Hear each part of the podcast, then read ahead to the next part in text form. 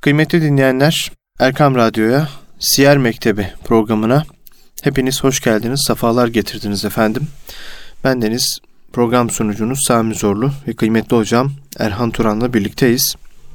Peygamber Efendimiz sallallahu aleyhi ve sellemin o güzel hayatından hayatımıza güzellikler taşımaya devam ediyoruz. Kıymetli hocam Erhan Turan'la birlikte ve Medine devrindeyiz. Peygamber Efendimiz sallallahu aleyhi ve sellemin hayatını anlatmaya devam ediyoruz. Hicretin 7. senesindeyiz ve Yahudilerin peygamberimizi zehirlemek istemeleri mevzunu bugün konuşacağız. E, Tabi zaman zaman ifade ediyoruz biz bu konuları muhterem Osman Nuri Topbaş Hoca Efendi'nin kaleme almış olduğu Hazreti Muhammed Mustafa sallallahu aleyhi ve sellem bir Mekke devri, iki Medine devri şeklinde iki cilt halinde kaleme almış olduğu bu kitaptan takip ederek sizlerle paylaşıyoruz ve hicretin 7. senesinde Yahudilerin Peygamber Efendimiz sallallahu aleyhi ve sellemin zehirlemek istemeleri mevzunu konuşacağız bugün. Orada kalmıştık. Hocam hoş geldiniz, safalar getirdiniz öncelikle. Hoş bulduk, çok teşekkür ediyorum. Safalar verdiniz. Allah razı olsun. Sizlerden de hocam. Habeşistan'dan e, muhacirlerin dönüşünü konuşmuştuk. Evet. Onun öncesinde e, Devslilerin yine evet vardı. E, o vardı. Kul hakkı hususunda vardı, Peygamber Efendimizin hayatından örneklerle bu kul hakkı hususundaki titizlik mevzunu konuşmuştuk ve bu hafta Yahudilerin Peygamber Efendimiz'i zehirlemek istemeleri mevzu var. Burada neler yaşandı? Peygamber Efendimizin e, buradaki tavrı nasıldı? Bunları sizden dinleyelim hocam. İnşallah hocam Allah razı olsun. Euzu billahi mineşşeytanirracim. Bismillahirrahmanirrahim. Elhamdülillahi Rabbil alemin ve salatu ve selamu ala Resulina Muhammedinil emin ve ala alihi ve ashabihi ecmain. Biz tabi Hayber Savaşı sonrasını konuşuyoruz aslında. Evet. Efendimiz Aleyhisselatü Vesselam'ın Hayber Yahudilerine dönük yapmış olduğu gazvenin akabinde artık İslam'ın tamamlayan, mütemmimi olan e, unsurları diyelim, emirleri ve yasakları yavaş yavaş toplumu ilgilendiren halleriyle karşımıza çıkmaya başlıyor. Daha öncesinde bazı heyetlerin Efendimiz Aleyhisselatü Vesselam'a gelip mesela Devs kabilesinin ve Ebu Hureyre gibi sahabenin gözü güzide şahsiyetlerinin İslam olmalarını konuşmuştuk. Sonrasında tabi Cafer, Hazreti Cafer'le Habeşistan dönüşünü konuşmuştuk. Akabinde buradaki aslında üçüncü konu Hazreti Peygamber'in Yahudiler tarafından zehirlenmek istenmesi meselesi var. Ardından mut'a meselesi gelecek. Sonra da Umretül Kaza konusu gelecek. Bu e, konular Hayber Fethi sonrası konular. Aynı zamanda biraz önce söylediğimiz gibi artık İslam'ın amelde fıkhi meselelerinin tamamlanmaya başladığı e, dönemlere evet. girmiş oluyoruz. Yani artık el-yevme ekmeltu lekum dinekum ayeti yani dininizi tamama erdiriyorum hı hı. ayeti sanki burada tezahür ediyor gibi. Evet. Nasıl olmuştu? Peygamber Efendimiz Aleyhisselatü Vesselam gazve dönüşünde bir davet aldı Yahudilerden. E, bunlar tabi Medine'de yerleşik olan işte Medine'de e, bazen ihanetlere düşen Yahudilerle Efendimizin yapmış olduğu anlaşmalar vardı. Bir arada olmaklığın getirisiydi. Onlar bir türlü kabul edemiyorlardı. Yani Efendimiz Aleyhisselatü Vesselam'ın şahsında e, o başarıyı kabul edemiyorlardı. Artık peygamber olmaklığını da kabul etmiyorlardı. Bir çare bulmaları gerekiyor kendi nazarlarında. Gizlice bir plan yaptılar. Dediler ki biz e, Efendimiz'i yani Hazreti Peygamber'i yemeğe davet edelim. Hı hı. Sonrasında ona bir e, kuzu kızartalım. Efendimizin kürek kısmından sevdiğini de biliyorlardı. Orayı da e, güzelce e, kuzunun tamamını zehirleyip orayı biraz fazlaca, fazlaca zehirleyelim. Ona yedirelim. Hatta şöyle bir şey de var. Kitabımızda yer almıyor ama nakillerde görmüştüm rivayetlerde. Peygamberse bilir. Peygamberse bilir. Peygamber değilse yer. iki türden vuracaklar. Evet. Yani zehirlenirse zaten kurtulmuş oluruz. Kurtulmuş olacağız. Zehirlenmezse zaten peygamberdir. Hı hı. Bunda da bir şüphe olmaz. Evet. Çünkü Yahudilerin peygamber tanımında üç temel şey var. Hmm. Bunlardan birisi vahiy alması gerekiyor. İkincisi mucize göstermesi gerekiyor. Bunlardan hmm. bir tanesi gelecekten haber verme. Üçüncüsü de haram yemeyecek. Hmm. Yani peygamberlerde Yahudiler kendi nazarında birkaç şart arıyorlar. Şartlardan birisi gelecekten haber verecek ve o haber gerçekleşecek. Hı hı. Şimdi sen gerçekten peygambersen bu etin zehirli olduğunu bilirsin, bize söylersin ve bu etten yemezsin duruşunu sergileyecekler. Kendilerince hem e, bir imtihan hem de bir zehirleme e, hareketine giriyorlar. E, işi organize eden o kabilenin liderinin kızı Zeynep binti Haris. Haris'ti Yahudilerin oradaki önde gelenlerinden birisiydi. Onun kızı Zeynep, Zeynep binti Haris. O da Selam bin Mişke'nin karısıydı. Hı hı. Peygamber Efendimiz Aleyhisselatü Vesselam bazı gazvelerde bu kadının işte babasını, amcasını, kocasını e, onlar kaybetmişler. İşte hı. Hayber fetihlerine vesaire fetihlerde. Hazreti Peygamber'e bunlar e, düşman olmuşlar. Hazreti Peygamber'in orduları bu kadının babasını, amcasını, kocasını katletmişler. Yani onlar öldürülmüş. Kadın hem intikam alacak hem de kafasındaki bu soruyu giderecek bir plan hazırlıyor kendisince. Önde gelenlerden de olduğu için Efendimiz daveti kabul ediyor. Hı hı. Arkasından Efendimiz yanına sahabiden birkaç kişiyi alıp yemeğe davete buyuruyorlar. Sonrasında önlerine e, sofra konuluyor ve kızartılmış olan o kuzu getiriliyor. Koyun neyse artık kızarttıkları koyun mudur kuzu mudur? Yani koyun diyor geçiyor bazı rivayetlerde. Koyun getiriliyor. Efendimiz kürek kısmından alıp ısırıyor hemen ağzından çıkarıyor. Hmm. Tabi peygamberimizin yanında Bişir bin Bera var sahabi. O da Efendimiz yemeğin çıkarın ağzındakileri deyinceye yutuyor. Hmm. Şimdi sahabi çıkarıyor peygamberimiz ağzından çıkarıyor yutuyor. Daha henüz ısırmamış. Bir ısıran Efendimiz bir de o var. Hı. Efendimiz Aleyhisselatü Vesselam'ı demesine kalmadan yutmuş bulundu. Efendimiz e, tabii çıkarınca niye çıkardın diye insanlar bakıyor. Diyorlar diyor ki Efendimiz bu koyun zehirli diyor. Bana zehirli olduğunu haber verdi diyor. Ardından da kadına dönüp sen mi zehirledin diye soruyor. Kadın da sana kim haber verdi bunu diye soruyor. Efendimiz Aleyhisselatü Vesselam bana ikram ettiğiniz kürek kemiği haber verdi diyor. Hmm. O zaman diyor ki kadın evet ben zehirledim zehri ben koydum diyor.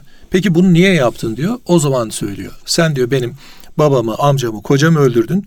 Kavmimize de yani Yahudilere de yapmadığın kalmadı. Bizi yurtlarımızdan da sövdün. Gerçekten peygambersen yaptığım şey sana Allah tarafından bildirilir. Ama değilsen senden kurtulmuş oluruz diye düşündüm diyor. Hazreti Peygamber de ona Allah sana bu gücü vermedi diyor. Yani sen bunu yapmaya muktedir olamayacaksın diyor. Sonrasında kadın Hazreti Peygamber'in bu icazını, bu mucizesini çünkü kürek kemiğinin haber vermesi bir mucizedir. Zaten peygamberimizin e, Yahudilerin peygamberlik kabulünde de böyle bir algı vardı. Efendimiz akabinde e, bunu haber verince kadın iman ediyor. Bu peygamberimizi zehirlemeye gelen kadın peygamberimize iman ediyor. Tabi af diliyor Haris. Diyor Haris'in kızı. Diyor ki beni diyor affet diyor. Ben diyor bunda bu konuda yanıldım. Sen bana diyor e, mağfiret et. Efendimiz Aleyhisselatü Vesselam e, onu affediyor. Çok geçmiyor. Çok güçlü bir zehir sürmüşler üzerine. Bişir bin Bera orada vefat ediyor. Hmm. Efendimiz Aleyhisselatü Vesselam tamam diyor. Ben hakkımı bu konuda helal ettim. Yani ben seni affettim. Bu konuda bana karşı bir borcun yok. Hatta hacamat yaptırıyor Peygamberimiz. E, iki kürek kemiği arasından o zehri iki omuz küreği arasından o zehri atmak için hacamat da yaptırıyor. Hmm. Kadını kendisi affediyor ama diyor Bişir'in kısası gerekir diyor. Aynı zehirli etten yediriliyor, kısas ediliyor kadın. Hmm. Ve bu şekilde Efendimiz Aleyhisselatü Vesselam artık o haberi de vermiş oluyor. Hatta bazı rivayetlerde Resulullah Aleyhisselatü Vesselam'ın hemen üç sene sonra hastalandığında o zehrin tesirinin çıktığını söyleyen nakiller de var. Hmm. Yani vücutta zehir tam atılmamış. O şekilde çıkan haller de var. Tabi bunlar takdiri ilahi. E, o artık sadece hani ecel geldi mi cane artık o zehir orada bir bahane oluyor. Eyvallah. E, Efendimiz Aleyhisselatü Vesselam bu haliyle e, bu e, Yahudi provokasyonundan diyelim kurtulmuş oluyor. Ve sonrasında da artık e, Yahudi topluluğu Efendimiz'e katılmaya devam etmiş oluyor. Hı hı. Burada hocam kitabımızın diğer işte Hayber sonrası dördüncü hareketlerinden e, muta meselesi demiştik. Evet. Tabi muta geçici süreli zaman tayinli evlilik demek. Hazreti Peygamber Hayber dönüşüne kadar yani şu naklin olduğu vakte kadar Efendimiz Aleyhisselatü Vesselam artık muta haramdır. Muta yapmayacaksınız diyene kadar toplumun önemli bir meselesi, içtimai bir meselesi olmuş ve toplum bunu kabul etmiş. Yani bazı rivayetlerde şunu görüyoruz. e, insanlar bir yerden bir yere yolculuk yaptığında uzun süreler kalıyorlar. Yani bir ay, iki ay, üç ay kalıyorlar. Bu kalacaklarını tahmin ettiği süre zarfında oradaki bir kadınla nikahlanıyorlar. Zamana bağlı evlilik yapıyorlar ve o zamanın sonucunda nikah bitmiş oluyor. Hı hı. Kadın o zaman içerisinde nikahının olduğu zaman içerisinde o adamın malına, mülküne, varsa atına, devesine sahip çıkıyor. Onun yemeğini, içmeğini vesairesini, her şeyini o temin ediyor. Yani adam bir nevi kadınla evlilik hayatı yaşıyor. Ancak zifaf vesaire her şey bu işin içerisinde. Ancak bu evliliklerde miras yok. Nafaka yok, mehir yok, iddet yok. Hmm. Yani bu sadece ücretli evlilik. Belli bir zamana bağlı ücretli evlilik. Resulullah Aleyhisselatü Vesselam dönüş yolunda böyle kadınların ağladığını görünce bunlar kimdir diye sorduğunda onlar işte muta yapılan kadınlardır diye söylüyorlar. Çünkü kadına çok büyük bir içtimai kimlik kaybıdır bu. İçtimai kimlik kaybıdır. Resulullah Aleyhisselatü Vesselam diyor ki muta bundan sonrası haramdır. Artık muta yapmayacaksınız diye evet. e, bu e, nikahın dışındaki birlikteliği haram kılmış oluyor ve yasaklamış oluyor. Çünkü muta ne zevcedir ne de cariyedir muta ittifakı yani ittifakla muta yapmak bu şekliyle zamana bağlı evliliklere girmek haramdır diye Efendimiz Aleyhisselatü Vesselam buradaki hükmü koymuş oluyor. Tabi mutanın e, bu muta nikahının topluma vermiş olduğu zararlar var. Hı hı. Ya bu zararların başında e, çocukların ziyan edilmesi meselesi var. Şimdi şöyle düşünelim. Bir insan gittiği bir yerde bir kadına muta nikahıyla nikah yapsa ve ondan çocuğu olsa Sonra tekrar oraya gitse 15 sene sonra 20 sene sonra kendi çocuğuyla evlenme ihtimali tekrar çok yüksek. Hmm. Hatta böyle hadiseler ben yakınlarımdan biliyorum. Yaşanmış bir takım şeyler var. Mesela İran bölgesine gittiklerinde orada mutaya cevaz veriyorlar. Şimdi bu cevazın karşılığında nikah yapıyor oradaki atıyorum bir şoför. Sonrasında e, tekrar gittiğinde o kadını arıyor adam tekrar bir hediye vermiş. Kadını arıyor ama bulamıyor. Öldü diyorlar. Sana başkasını tavsiye ederiz diyorlar. O Hı. başkasına gidiyorlar. 21-22 yaşında bir genç kız. Boynunda onun kolyesini görüyor. Kimin diye sorduğunda annemin diyor. Yani kendi kızına mutaya gidiyor. Hmm. İşte nikahta işte bu tür nikahlarda belirsizlik var. Tayin yok, zapt yok. Kimin hanımı olduğu, kimin çocuğu olduğu belli değil. Hı hı. Bundan dolayı bir haram teşvikini engelleme, helale teşvik etme e, hususunda muta e, çocuğun zayi olması, ziyan edilmesine sebep oluyor. Biraz daha böyle amiyane ifadesiyle kullanmak gerekirse nesebi gayri sarih yapıyor. Hmm. Yani bozuyor nesebi. Ondan dolayı e, bu nikaha Efendimiz Aleyhisselatü Vesselam haram ifadesi koyuyor. Bir hmm. diğeri muta sonucunda baba kendi çocuğuyla bu erkek de olabilir, ya da kız da olabilir. Ya da kendi oğluyla oradan olan kızı ya da kendi kızıyla orada olan oğlu bir araya gelme ihtimali çok yüksek oluyor. İki kardeşin. İki kardeşin tabii Hı. ki. Neden? Çünkü birbirlerinden haberleri yok. İlan eksik aslında. Nikahtaki ilan dediğimiz. Hmm. Adap şartlarından ilan eksik. Öyle olduğu zaman ne yapıyor?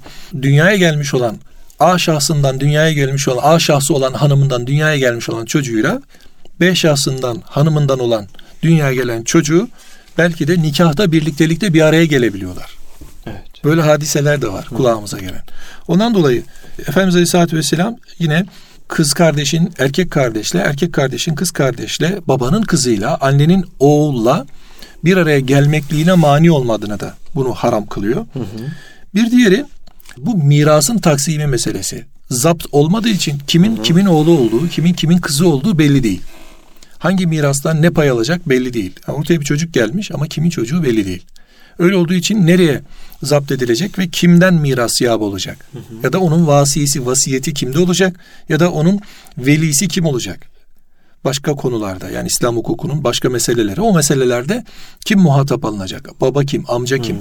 dede kim bunlar bilinmiyor. Bir diğer mesele de neslin heba edilmesi söz konusu. Burada kadının ruhani yani psikolojik dediğimiz dünyasını da bertaraf etme var. Hı hı. Çünkü kadını burada toplum içerisinde en alt kategorinin de altına koyma hadisesi var. Çünkü kadın burada tamamen metalaşıyor. bir satış unsuru haline geliyor. Kadına burada bir değer kazandırma, kadına aslında toplum içerisindeki mevkiini yükseltme adına, kadına değer verme adına e, çok önemli bir ameli ortaya koymuş oluyor Peygamberimiz Aleyhisselatü Vesselam. Evet. Çünkü kiralanma meselesi bu. Yani bir ev kiralar gibi, bir dükkan kiralar gibi bir hanım kiralanıp belli bir müddet ondan istifade ediliyor. Ya tasarruf hakkı veriliyor. Bu da kadına yine maddi ve manevi anlamda bir değer kaybıdır. İslam onu da yasaklayıp kadını statü olarak yukarıya kaldırıyor. Eyvallah. Kadına bir değer katıyor. En önemlilerinden bir tanesi namus dediğimiz fitnenin ortadan kalkması. Yani namus hadisesi korunmuş oluyor. Toplumun bu fitneden uzaklaşması e, meselesi ortaya çıkıyor. Bu e, tabi Hayber dönüşü yasaklanan önemli hadiselerden bir tanesi. Yine Peygamberimiz Fedek bölgesine geliyor. O bölgede bir arazi vardı. Burası e, bir savaş olmadan, e, bir kayıp olmadan e, harpsiz bir şekilde İslam topraklarına katılmış oldu. Bir hurmalıktı burası, hı hı. Fedek arazisi.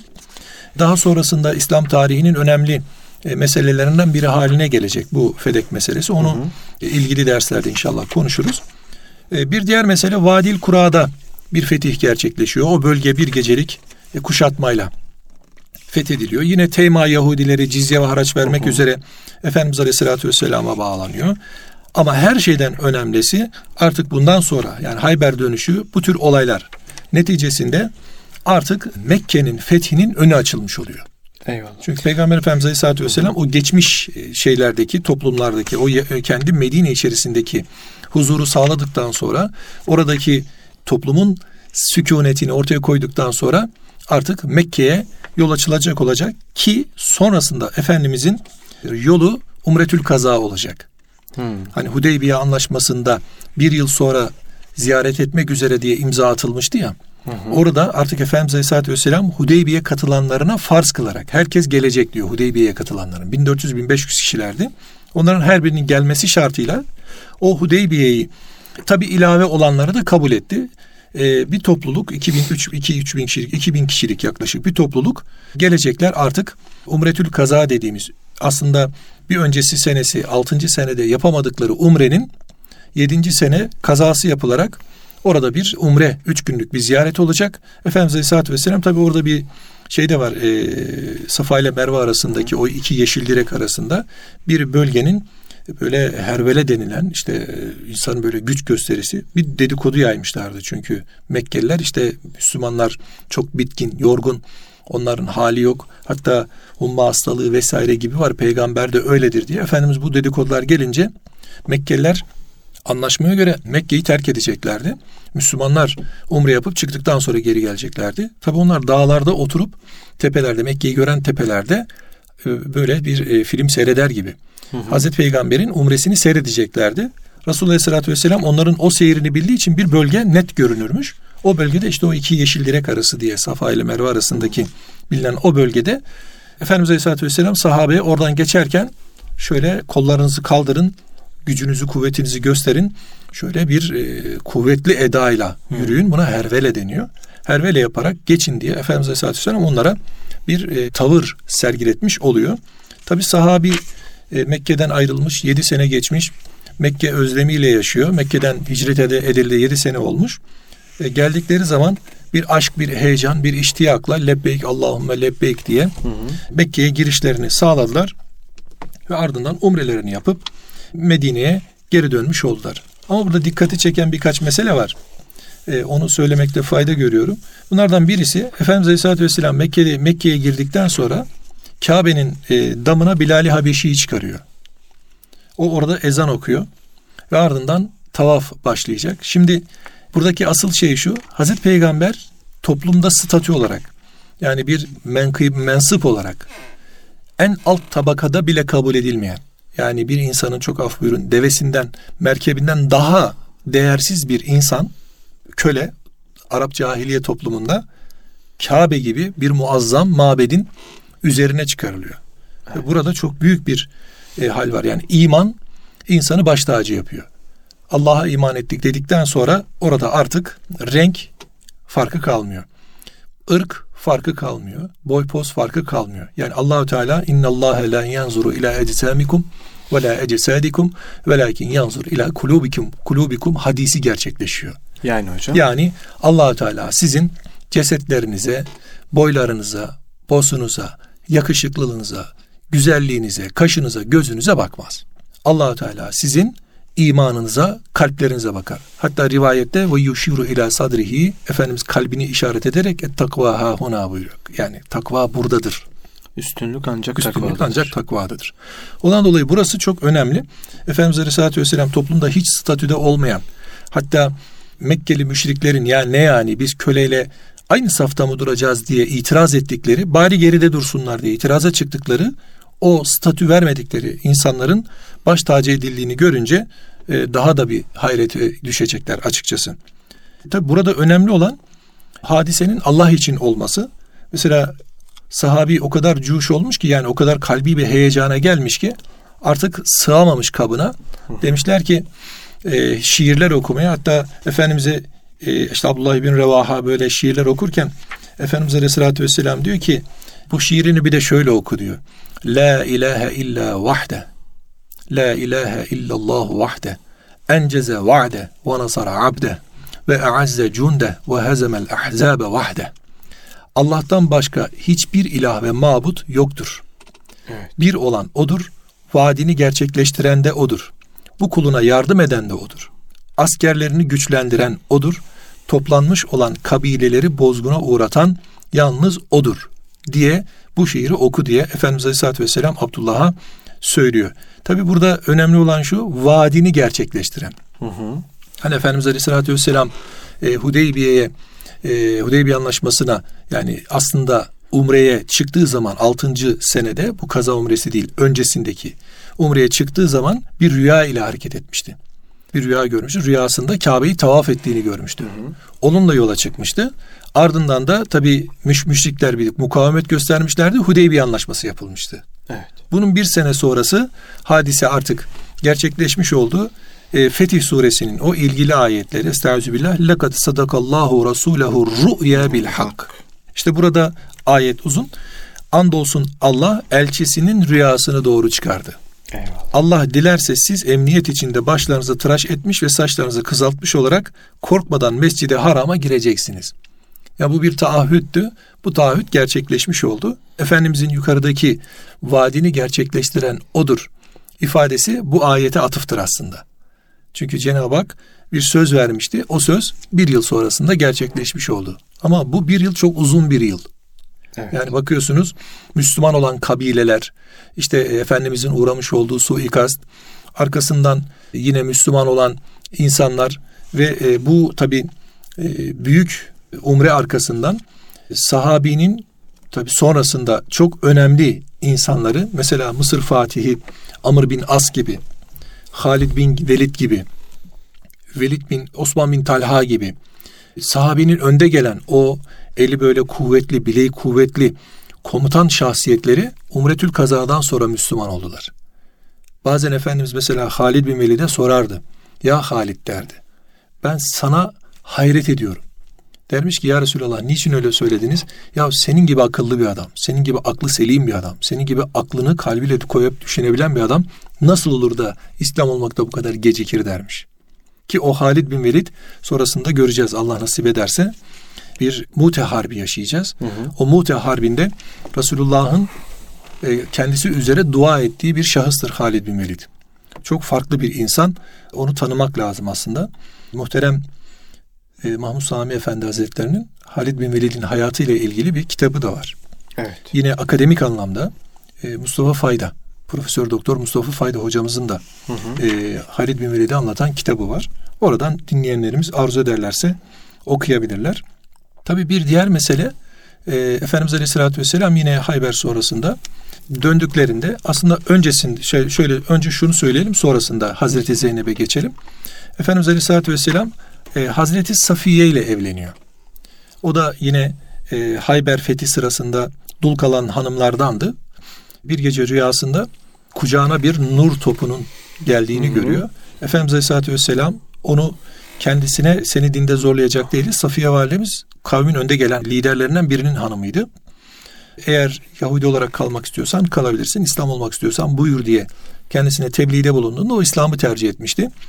Ve Efendimiz nikahına davet ettiğinde de Ümmehatül Mümininden oldu. Safiye validemizde evliliği de Hayber Yahudileriyle Hazreti Peygamber arasında ve Müslümanlar arasında olan o husumetin azaltılmasını ve dostane bir hale dönmesine hı hı. yardımcı olmuş evliliklerdendir. Hazreti Safiye validemizle evlilik. Tabi hep böyle müjdeli güzel gitmiyor bazı şeyler. E, 7. seneden 8. seneye geçtiğimizde Mute öncesi Hazreti Peygamber Aleyhisselatü Vesselam'ın kızı Zeynep rahatsızlanıyor. Evet. Hazreti Peygamber'in kızı Mekke'den gelirken e, hamileydi ve devesinden düşürülmüştü. O düşürülme neticesinde bir kanama yaşamıştı. O yaşama, o kanama tekrar e, nüksetti. Hı hı. Akabinde de vefat etti. Resulullah Aleyhisselatü Vesselam onun vefatıyla çok mazun oldu. Çok üzüldü.